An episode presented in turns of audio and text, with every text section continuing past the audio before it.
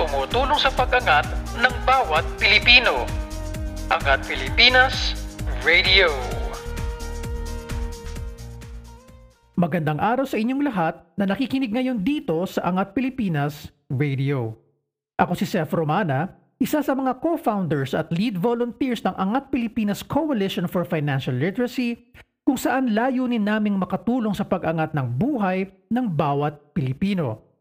Kung di nyo pa kami fina-follow, pakiclick lang ang follow button sa aming Spotify homepage para maging updated sa mga bago naming episode. Dito sa unang episode namin, matutuklasan ninyo ang isang proyektong maaaring makapagbago sa paraan kung paano tinutulungan ng mga local government units o mga LGUs ang kanilang mga constituents tuwing tatama ang mga kalamidad tulad ng bagyo sa kanilang mga lugar. Ito ay sa pamamagitan ng pagbibigay ng tulong o ayudang pinansyal bago tumama ang kalamidad.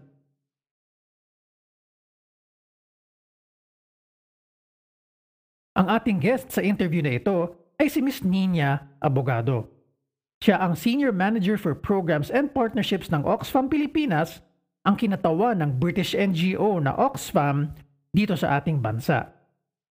Ang Oxfam ay isang samahan ng mga 20 na organisasyon sa buong mundo, kabilang ang Oxfam Pilipinas na nakikipagtulungan sa iba't ibang mga partners at local communities sa higit na 90 na mga bansa sa buong mundo. Bilang bahagi ng pandaigdigang kilusan para sa pagbabago, layunin ng Oxfam ay ang kinabukasang malaya sa kahirapan. Narito ang aming interview kay Miss Nina ng Oxfam Pilipinas at naway matuto at ma-encourage tayo sa kanilang mga natutunan at naranasan sa unang implementation ng Be Ready project. Good day to you, Miss Nina, and uh, salamat sa pagpamulak sa amin ngayong araw na to. Thank you for giving us the time for this uh, interview and welcome to our to our show. Magandang uh, araw, Seth. Um, it's actually my honor uh, to be part of uh, uh, this program for uh, today. Sa mga audience natin ngayon, ang pag-uusapan natin ay ang Be Ready Project. At ano ba ang Be Ready Project? Bakit ito mahalaga? At ano yung mga nangyari dun sa unang implementation ng Be Ready Project for the first two years from 2019 hanggang uh, last month. At more importantly, ano yung mga aral na pwede rin nating mai-apply sa sarili nating mga buhay o sa ating sariling mga pamilya. At na yun nga po, ang ating guest ngayon ay si Ms. Nina Abogado. Siya po ang uh, uh, Senior Manager for Partnerships and Programs ng Oxfam Pilipinas. So, Ms. Nina, so una kong naming tanong, ano, uh, can you tell us ano ba talaga yung Be Ready project at uh, bakit nag-embark ang Oxfam sa project na ito at more importantly, para kanino ba yung Be Ready project? Uh, magandang araw ulit sa iyo, Seth, at saka sa ating mga kasamang nakikinig. No? Uh, ang Be Ready project o ang ibig sabihin ng Be Ready ang building resilient, uh, adaptive, and disaster-ready communities ay isang proyekto na uh, pinangungunahan ng Oxfam kasama ang mga ibang uh, consortium partners um, katulad ng Plan International, ng uh, People Disaster Risk Reduction Network, ng PayMaya at saka ng lokal na pamalaan ay naglalayo na uh, mas ma-protektahan ang mga vulnerableng pamayanan o mga pamilya sa mga epekto ng mga sakuna, lalong-lalo na ng bagyo. Uh, ito ay um, inumpisahan noong 2019 na kung saan uh, nilalayo na mas mapahusay pa yung ating um, paghahanda, uh, yung kahandaan ng lokal na pamalaan para mas mapaigting natin yung um, ating mga plano upang mapababa yung mga epekto ng sakuna lalo na ng bagyo kung um, ito ay um, ina-anticipate uh, natin na darating. So siguro lahat kami curious, no? Um, ano ba yung kwento ng Be Ready Project? Kung paano ito nag-umpisa? At ano yung mga pinagdaanan ng proyekto simula nung uh, nag-umpisa yung initial implementation noong 2019 hanggang matapos ito uh, last month? At siguro more than anything, no, um, ano yung mga parang pinaka highlights na sa tingin mo uh, importanteng malaman ng mga manonood natin ngayon? Mm-hmm. Alam mo, Seth, actually ang Be Ready nag-umpisa yan as a um, concept no as a as a point of interest before 2019. Um, 2018, uh, nag-umpisa uh, kami sa Oxfam at naghahanap kami ng mga paraan paano ba nga ba natin mapapa uh, igting o mapapalakas yung kahandaan ng mga Pilipino. Kasi kung makikita mo sa mga uh, o napapanood natin, naririnig natin sa uh, balita, uh, kada taon may dumarating na bagyo. Pero marami pa rin mga lugar yung hindi pa rin handa. At uh, o, parang paulit-ulit siya, no? Na darating pa rin so, handa na naririnig mo bakit nahihirapang lumikas, bakit ayaw lumikas, o bakit asalanta pa rin ng bagyo. Marami na yan sa um, mga nagdaan. No? Umpisahan, siguro balikan lang natin quickly si Typhoon Haiyan na pinaka uh, malakas. Mm-hmm. Tapos ang dami talagang mga nasawi, no? Uh, nabuhay at saka nasirang ari-arian. At dapang-dapa yung mga komunidad, mga lokal na pamalaan na napektuhan ng Haiyan. Maraming learnings yon no? So isa doon sa naging inspirasyon uh, ng Oxfam ay um, tumugon doon sa pangangailangan na paano nga ba talaga natin mapaiigting yung paghahanda pag may dumarating na bagyo. At alam niyo naman ang Oxfam bilang isang humanitarian organization, nandiyan kami sa ano uh, halos lahat ng mga malalaking sakuna mula uh, bagyo, um, lindol, conflict sa um, Mindanao at ngayon sa pandemya tumutulong rin. So iyan, isa sa pinaka um, palaisipan at naisip ng Oxfam na paano nga ba talaga natin mapapaikting yung paghahanda. So doon sa karanasan ng Oxfam sa pag iimplementa niya ng iba't ibang programa na kung saan may kinalaman sa cash transfer program no sa mga komunidad na aming tinutulungan meaning ito yung pagbibigay namin ng uh, financial na ayuda doon mm-hmm. sa mga lugar na nasasalanta ng sakuna, bagyo o kung uh, iba pang uh, uri ng sakuna uh, at nakikita namin yung ganansya no, ng paghahanda. Um, noong 2017, nung Marawi response, uh, nung pumatok ang um, uh, Marawi conflict, sabi ng mga kababayan natin doon, alam nyo, gustong gusto po naming lumikas. Kung meron lang po kaming ayuda o may pera lang po kami para makalitas, gagawin namin. Bibili kami ng pagkain, mag-hire na po kami ng transport vehicle para hindi na po kami uh, abutan ng ano ng uh, uh, gera kasi nababalita nila na meron na. Sa mga komunidad na nasasalanta rin palagi ng bagyo, parehas din no yung sinasabi nila na uh, alam nila malakas ang uh, bagyo na darating pero ba't di nila maiwanan yung bahay nila kasi yun na lang yung ari-arian nila um, gusto nila mm-hmm. isalba yung kanilang bangka pero walang tutulong sa kanila so kailangan nilang mm-hmm. mag uh, umupa ng tao para tulungan sila. Ganon rin sa mga mm. magsasaka, kailangan mo i-harvest agad no yung iyong um, pananim. So mm. dahil diyan sa mga um, issue, problema na yan, uh, naisip ng Oxfam, baka pwede tayong makapagtulungan sa iba't ibang ahensya gamit ang uh, makabagong teknolohiya, no? ang siyensa at ang mga um, uh, pakikipag-ugnayan sa iba't ibang um, pamalaan o mga organisasyon na tumutulong sa mga tao tuwing may sakuna para um, gumawa ng isang programa na magbibigay ng suporta para sila ay um, makalikas o mas mapalakas natin yung kanilang kahandaan. So noong um, 2018 quickly lang no um, ito ay um, binuo ng uh, uh, Oxfam naisip niya na um, magkaroon ng mga pagsasama-sama iba't institusyon. In fact, kami ay dumalo sa uh, Mongolia doon sa Asia Ministerial um, Conference on Disaster Risk Reduction. At um, hindi lang sa Pilipinas pala ganito ang kwento, miski sa buong Asia, naghahanap ng paraan oh. kung paano natin mapapahusay uh, yung ating kahandaan. So hindi lang pala parang exclusive sa Pilipinas yung ganitong paulit-ulit na problema ng paghahanda, ano? Oo. Totoo, no? So, I guess may similarities yung kakulangan, pero at the same time, malaki yung kinalaman ng polisiya at saka ng pondo o yung financing.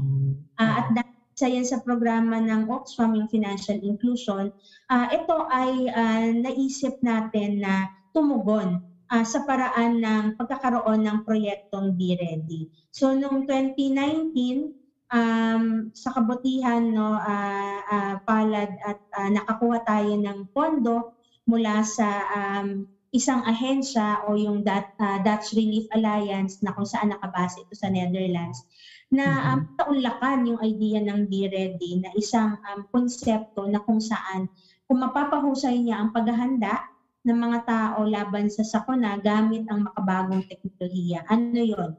Yung isang um, parametric forecast technology. Parametric forecast um, technology, okay. Uh, paggagamit ng um, projection no ng forecast uh, information uh, pa, na kung saan nandoon yung epekto o posibleng impact ng isang sakuna uh, makakatulong kaya siya sa paghahanda ng mga tao. At the same mm-hmm. time, dahil malaki ang kinalaman ng pinansyal na ayuda o paghahanda sa uh, ating um, pagiging uh, resilient o ma- uh, mabilis makabangon o even um, lumitas lang para maligtas natin yung ating buhay at ang ating mga pamilya. Tinignan ng Oxfam na itong dalawang teknolohiya na to ay mapagsama at um, sikapin na matutunan kung magkakaroon nga ba ng improvement uh, yung paghahanda ng mga tao. Kaya noong 2019, nilaunch ng uh, Oxfam kasama yung mga organisasyon na nabanggit ko kanina ang Be Ready mm-hmm. sa bayan ng Salcedo, Eastern Samar dahil ang uh, uh, Salcedo po, Eastern Samar, kung matatandaan niyo, isa yan sa pinakagrabing na apektuhan ng Typhoon Haiyan. Ah, yan po ay nakaharap sa um, Pacific Ocean at halos ah, na okay.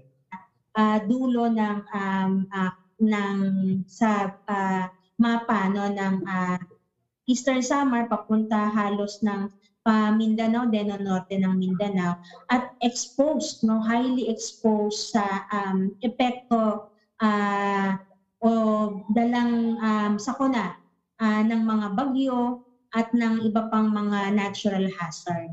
Kung kaya nung inumpisa ng Be Ready, uh, nakipag-ugnayan rin tayo sa pag-asa, sa mga scientific organization na bumuo ng isang modelo na magtutulong uh, sa mga pamayanan o komunidad na magsabi hindi lang ng paparating ang bagyo kung hindi ano ang posibleng epekto nito kapag ka lumalakas ng lumalakas ang hangin, ang dalang ulan, uh, at kung ano pa siguro yung mga ibang secondary uh, or uh, multiple uh, hazard.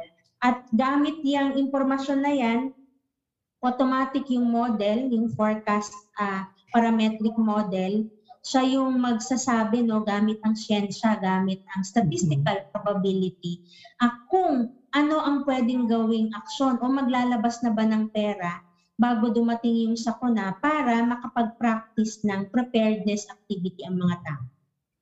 Hmm. So tama ba ako na yung Be Ready project o yung Be Ready model na pagdating sa disaster risk reduction management ay naka ang foundation niya ay dalawang technology no tama ba ako na disaster uh, risk forecasting technology at saka digital financial technology tama tama ba 'yun? Oo, tama yun, Seth. No, oo. Yung um, paggamit ng siyensya, abilidad nito para mag-forecast o mag uh, pauna, no, sumilip kung magagamit ng iba't ibang uh, data uh, na nakalap niya at um, ginagamit niya rin yung impormasyon kung saan ang mga tao, ano yung uh, exposure level ng mga tao sa bagyo para masabi mo ano yung posibleng impact nito.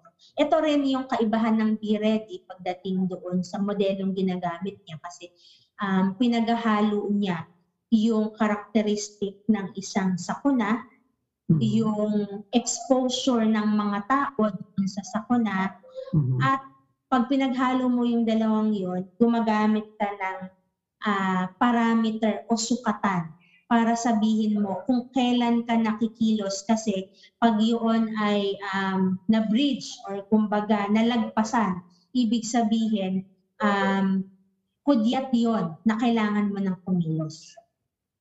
So naalala ko yung sa kwento mo kanina na one of the reasons, probably one of the things that parang nakatulong sa inyong ma-realize na na yung paano pa mas mapapagbuti yung paghahanda sa mga sakuna. Isa sabi niyo sa Marawi, may mga nag kwento sa inyo or even sa Yolanda na kung meron lang silang pera, nakapaghanda sana sila. So, kumbaga parang alaking ba- bahagi rin pala ng paghahanda ng mga kababayan natin sa mga sakuna ay yung kaya may available silang funds ano. Kasi tama yung sinabi mo eh, parang paglilipat, kaya syempre mag-hire ka ng vehicle. Eh kung wala kang pera, hindi mo ma-hire. Tapos yung nabanggit mo kanina, yung mga mangingisda, parang gusto nilang i-move yung bangka nila, kailangan ng mga tutulong sa kanila, hindi sila makaupa ng tuno. Kaya yung mga maagang pag-aani ng mga pananim, di ba? Maganda yung na, nabanggit mo na yun. So, naisip ko lang din ano, nung na-explain mo nga, it makes a lot of sense talaga eh, na, o nga naman, di ba, parang bataan tayo pang tumama muna yung sakuna, especially yung mga bagyo, tapos pag nasira na, tsaka bibigyan natin ng, sige, pang rebuild, pang, pang, pangbawi, pangbangon, di ba? Parang bakit tama eh? Ba't hindi na lang uh, tulungan na natin sila na mapaghandaan talaga ng mabuti yung mga sakuna para hindi na umabot sa puntong iba na, na nagkakaroon ng pinsala, nagkaka, nagkakaroon ng mga losses, mga ganun, di ba? Naisip ko lang, no, bakit kaya, ano, as of now, ang karamihan, siguro baka halos lahat ng mga ng mga lugar sa Pilipinas, no, ang ang tulong sa mga vulnerable sa mga sakuna ay laging pagkatapos ng sakuna gaya ng mga mag, mga bagyo imbis na bago tumama. Bakit kaya gano'n? Meron bang specific reason for that, tingin mo? Uh, sa ngayon kasi, ang kasalukuyan natin na uh, programa sa uh, polisiya is yun talagang pagtugon kapag ka merong uh, nangyari ng uh, sakuna o tumama na ang sakuna.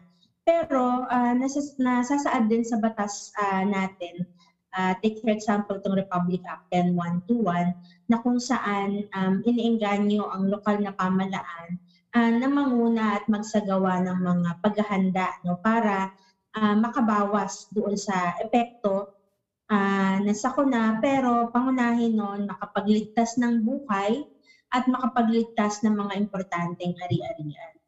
Uh, ganun pa man, syempre meron mga limitasyon yung uh, provision ng uh, current law. Isa yan dun sa uh, tinutugunan ng BREDI kung kaya rin uh, tayo ay nag-initiate ng pilot program na kung saan paano ba uh, uh, aksyon ng lokal na pamalaan kung ang bibigay niya na ayuda ay hindi pagkain, uh, at saka mga supply siguro na tubig kung hindi um, pera kasi ang uh, cash hmm. no uh, flexible siya uh, iba-ibang pamilya iba-iba ang pangangailangan. Maaring ang pamilya uh, A ay nangangailangan ng pagkain yung pamilya B kung may pagkain sila gamot naman sila si pamilya C baka kailangan niyang lumikas. So flexible ang cash uh, assistance. Uh, pangalawa uh, paulit-ulit yung sinasabi ng mga tao na pumipila ng napakatagal para tumanggap ng isang kilong bigas, tatlong piraso. Mm, na minsan, naaba ka na nga, nahirapan ka na nga dahil naapektuhan ka ng sakuna, parang nakakawala ng dignidad kapag ka ikaw ay pipila mm-hmm. ng napakatagal, tapos ang ibibigay lang naman sa'yo ay kakarampot na ayuda at hindi pa mm. sumasapat sa pamilya. So sa pagbibigay ng mm. ayuda na uh, na pera, um, hindi lang ito nagiging uh, flexible kung hindi talagang um, binibigyan, binibigyan mo ng pag, uh, pahalaga ang dignidad ng mga taong um, nasasalanta o naapektuhan ng uh, sakuna. So sa sa current um, law natin, no, hindi yan um, uh, hindi pa yan uh, nabibigyan ng uh, pansin o meron pang kumbaga barrier. Pero malaki dun sa paghahanda, karamihan capacity building or mga pagbili ng equipment, um, uh, which is nakakatulong pero uh, at the household level, hindi sasapat at hindi naman sila nakaka-access ng mga equipment na to at training. Kung kaya isa doon sa mga uh, action no, o mga uh, oportunidad na tinignan natin dito sa Be Ready, yung paghahanda gawin natin at the household level. At kung tuturuan mm. natin silang maintindihan yung karakteristik ng sakuna, for example, ng bagyo, pag ganito kalakas ang hangin, anong epekto sa kanila, lalo na kung ang bahay nila ay gawa lang sa um, light materials, tapos ikaw ay nasa um, laylayan o nasa paanan malapit ng uh, karagatan So, mm-hmm. dapat naiintindihan nila yon para sila mismo tutugon at gagawa ng aksyon kasama ng lokal na pamahalaan. At yung um, cash aid no is uh, a means no to build their um, resilience sa preparedness. Alam na alam natin yan, nabanggit mo rin yan kanina no kapag ka wala ka talagang financial resources, isa yan sa um, dahilan uh, ng um, pagiging vulnerable ng isang uh, pa, uh, pamayanan o ng mga kabahayan. At ito rin ay isang paraan para mapalakas mo uli yung sarili mo. Kasi pag meron ng 'di ba mm-hmm. nabigyan ka ng capital o ng cash marami kang pwedeng ano marami kang pwedeng magawa mula sa pagpapalakas ng bahay mo pag uh, evacuate pagbili ng pagkain. Um, pag um, relocate no or pag-rebuild ng livelihood mo. So napaka-importante niyan na na aspeto ng paghahanda. Kaya sa Be Ready project, pinagsama natin yung um, kahalagahan ng paggamit ng um, forecast parametric technology at saka ng digital financial services para automatic pagpaparating ang bagyo sinasabi ng uh, forecast uh, information mo Uh, for example, 67 km per hour ang bagyo. Sa coastal community, malakas na yon. Parang mm. ano, uh, uh, ang impact nun parang category 3 na. Uh, at doon sa ginagamit natin na model ngayon dahil scientifically no uh, yung model na yung nagpo-compute no automatically ginagather niya information sa iba't ibang bansa na nagpapatunay na uh, ang bagyo ay tatama sa bayan ng Salcedo na may lakas na 67 kilometers per hour. So um, pag uh, na-compute yun ng ano ng model automatic sasabihin niya matatamaan ang 15% ng population dahil nakadugtong yung modelong ito sa um, digital financial services, meron rin mga account na yung mga tao, may kanya-kanya silang uh, uh, I-afford or prepaid card, automatic madidisburse yung pera sa kanila at tatlong araw bago dumating yung bagyo, inaasahan na sila ay naghahanda. Nagkukumpo ni marahil ng bahay o kung highly exposed talaga sila, mag-preemptive eh, evacuation na sila, o miski pupunta silang evacuation center, katulad nitong resulta ni Typhoon Auring, hindi daw sila nahihiyang pumunta sa evacuation center kasi may pagkain silang bit-bit. Pero mo napakalaki mm. pala yon nung ano nung epekto sa mga tao na yung dignidad talaga nahihiya sila na sinasabi nila palagi silang umaasa sa ano sa uh, konting tulong at minsan naubusan sila. Pero kung mm. handa sila bago dumating doon, ay sila pa mismo nangungunang lumikas kasi daw um, ready sila no um, may peace of mind sila na may kakainin yung mm-hmm. pamilya nila and they can practice their um, early action uh, activity.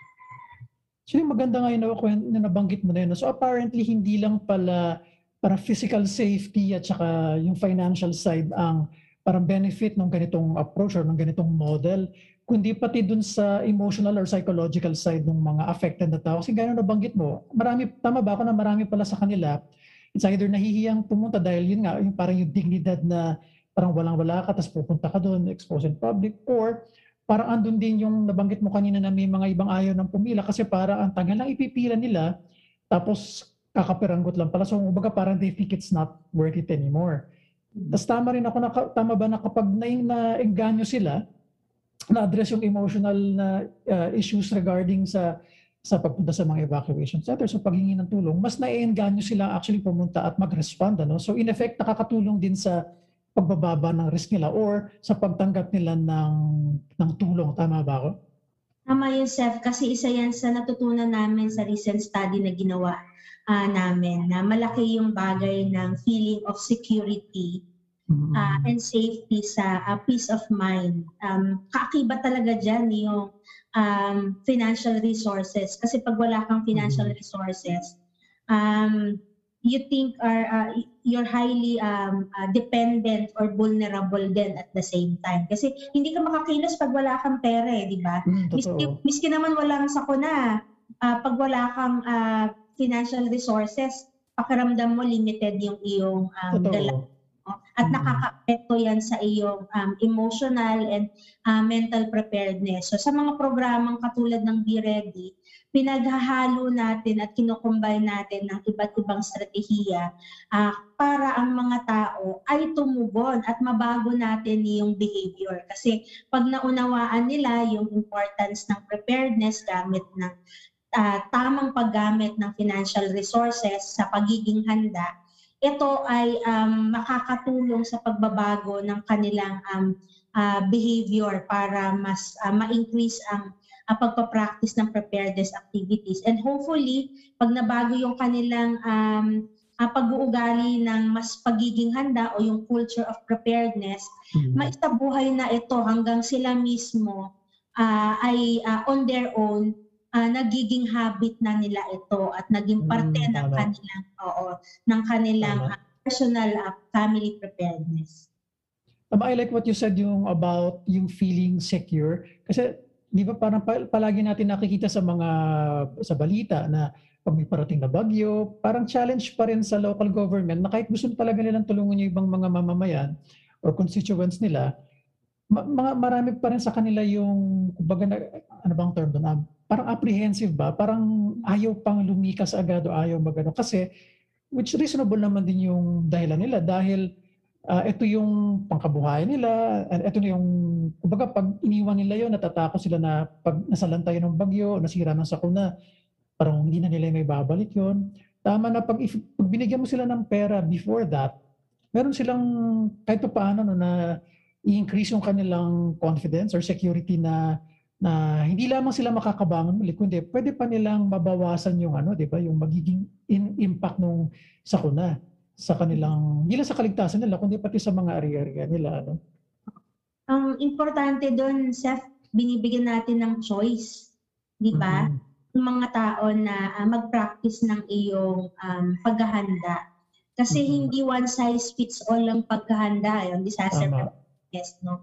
Yung iba talagang, at siguro nagwa-wonder yung iba dyan, di ba? Naririnig natin yung palagi, bakit pinapalikas na nga kayo, ayaw nyo pa. Kayo mm. na yung nililigtas. Kasi ang ang ang uh, punot dulo nun ay maintindihan mo kung bakit ayaw lumigtas mga tao. Yun pala, napakalaking bagay sa kanila yung pag wala pala silang uh, dalang pagkain, nahihiya sila. Kasi alam nila, mm. pag sa bahay sila, mapagkakasya nila yung meron sila at saka uh, sabi nila kung meron kang konting pagkain tapos yung iba wala, nahiya kang sumubo eh, nahiya ka rin um, hmm. hindi magbigay. Eh kung ikaw nga sa pamilya mo kulang pa, paano ka rin makakapagbigay sa iba? So napakalaking hmm. uh, lesson no na yung uh, iba't ibang um, uh, uri o forma ng paghahanda kasama doon yung financial resources.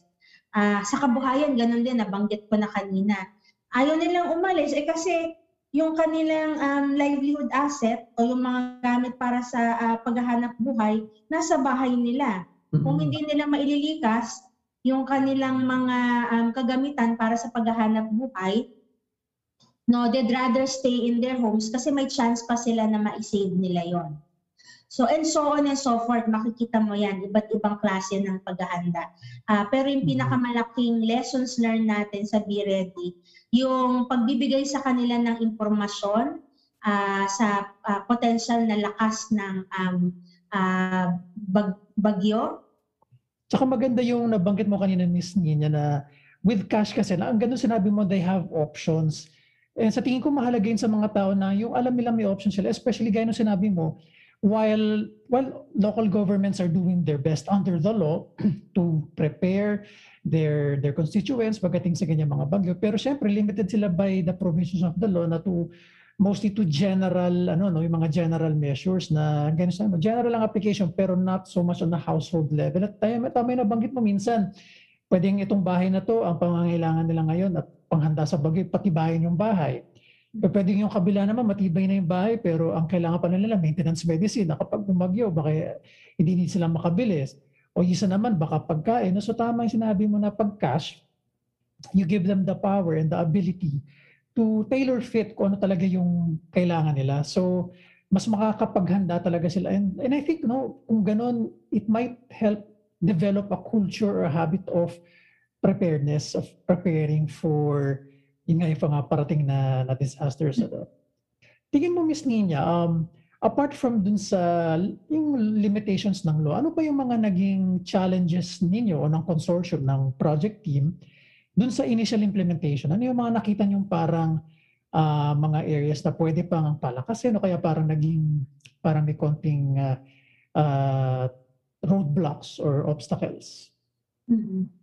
Um, sa nakalipas na dalawang taon, I would say um, ang pinaka na malaking barrier namin uh, o naging challenge namin yung una yung um, available data sa Philippines no kasi mm-hmm. bago namin mabuo yung parametric model uh, kailangan magkaroon ng uh, makolekta namin yung uh, uh, extreme weather events um, data from pag-asa. Mm, okay. Um, medyo natagalan kami doon kasi uh, nung nakikipag-unayan kami sa pag-asa, hindi digital yung data natin unlike nung other mga um, weather for, uh, forecasting agency uh, na sa mga karating na bansa o sa ibang bansa, mm-hmm. eh digital na sila. Tayo hindi pa. So, ah, kailangan, oo, kailangan naming um, sumilip sa archive nung, pina, nung pinakita sa akin ng pag-asa. Ito po, oh, box-box pa, no? At um, syempre, iba doon dahil sa katagalan, halos nabubura na, no, yung information. Mm. So, it took us time, no, to get the historical uh, data. Pero ang ginawa ng, um, ng Be Ready, ay nakipag-ugnayan sa uh, pag-asa. Kumbaga tayo na yung nag-volunteer na i-digitize yung um, data, uh, particularly sa Salcedo, para uh, mabuo yung modelo. So isa yon no? It took some months to do it uh, dahil uh, imagine 60 years of um, historical data yung titingnan mo. At Kahit ang, natin nasa papel, ano? Tapos i-input mo sa computer.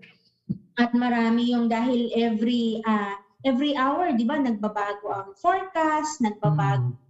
Uh, information at dahil ang tinitingnan ng Be Ready yung um, severe wind, no. So ibig sabihin yung lahat ng data na may kinalaman uh, sa um, paglakas no ng bagyo dahil sa dala nitong napakalakas na hangin, tinitingnan mo 'yon. So I guess you would imagine ha, the volume of data that needs oh, to nga. Kasi ang model ay uh, dapat kinocompute niya o um, nag-i-improve siya based doon sa nakukuha niyang information. So unfortunately for Philippines, may plano ang um, pag-asa dyan, uh, humihingi ng tulong rin sa Department of Science and Technology uh, to digitize most of our data. So yan, that's our first challenge. No? Mm-hmm. Uh, dahil doon, nung binubuo pa yun at kinokolekta namin yung information, bagamat sabi namin paghahanda ang uh, proyekto, hindi namin inaasahan na biglang may dumating na malakas na bagyo. At ang bagyong oh. to, Christmas Eve pa, no, si Typhoon Ursula. So, mm. yung mga tao ay halos nakabakasyon na, nakaready na mm-hmm. for a Christmas break at biglang dumating ang uh, uh, Typhoon Ursula. So, at yung model ay kasalukuyang um, fina-fine tune. Um, and uh, proyekto ay talagang i-practice no yung um, paggamit ng uh, digital uh, technology para maipasa yung pera. Pero yung um, naging uh, challenge din and normally this is the typical challenge we have in terms of rural community dahil nga uh, ang mga bangko limited sa mga poblasyon o sa mga uh, syudad, ang ginagamit talaga na way for um, financial transaction ngayon ay mobile ano no, mobile de, uh, data connectivity. At mm-hmm. nung nagkaroon ng bagyo, isa doon sa naging challenge, nung nawala ng signal, no, yung ibang mga uh, kapartner namin ng mga maliliit na tindahan, uh, nahirapang mag-disburse ng cash.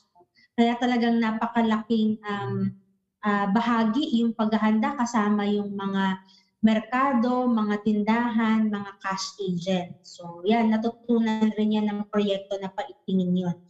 And um, at the national level, no, kung paano matutugunan yung kaninang sinabi kong gap in terms of policy na sa kasalukuyan, pwedeng magbigay ng ayuda na forma ng pagkain, no, uh, as a way of preparedness ang local government pero hindi cash. So isa yan doon sa pinakamalaking challenge sa KAGAP kasi tinitingnan natin yung sustainability ng project na pagka mm-hmm. uh, local government na ang magpapatuloy nito pero hindi siya iaalaw no ng batas na gawin yan. Uh, mahihirapan siyang uh, mapagpatuloy yung paghahanda na nasa gawa niya. Kaya sa mga susunod na mga panahon o doon sa aming phase 2 ng Be Ready, isa yan sa tinutugunan na makipag-ugnayan, uh, makipagtulungan sa gobyerno, paano nga ba natin marirevisit yung law para i-allow ang local government to disperse uh, cash uh, prior to the impact of um, any uh, disaster or typhoon mm-hmm. uh, sa uh, sa experience ng BIRED. Mm, okay.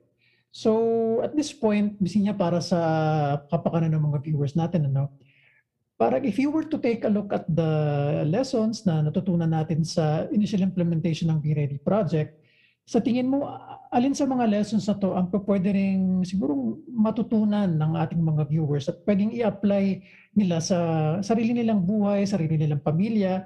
I think especially when it comes to hindi lang sa paghahanda sa mga bagyo, parang siguro any type of parang challenge na pwedeng dumating sa buhay nila. Mm-hmm.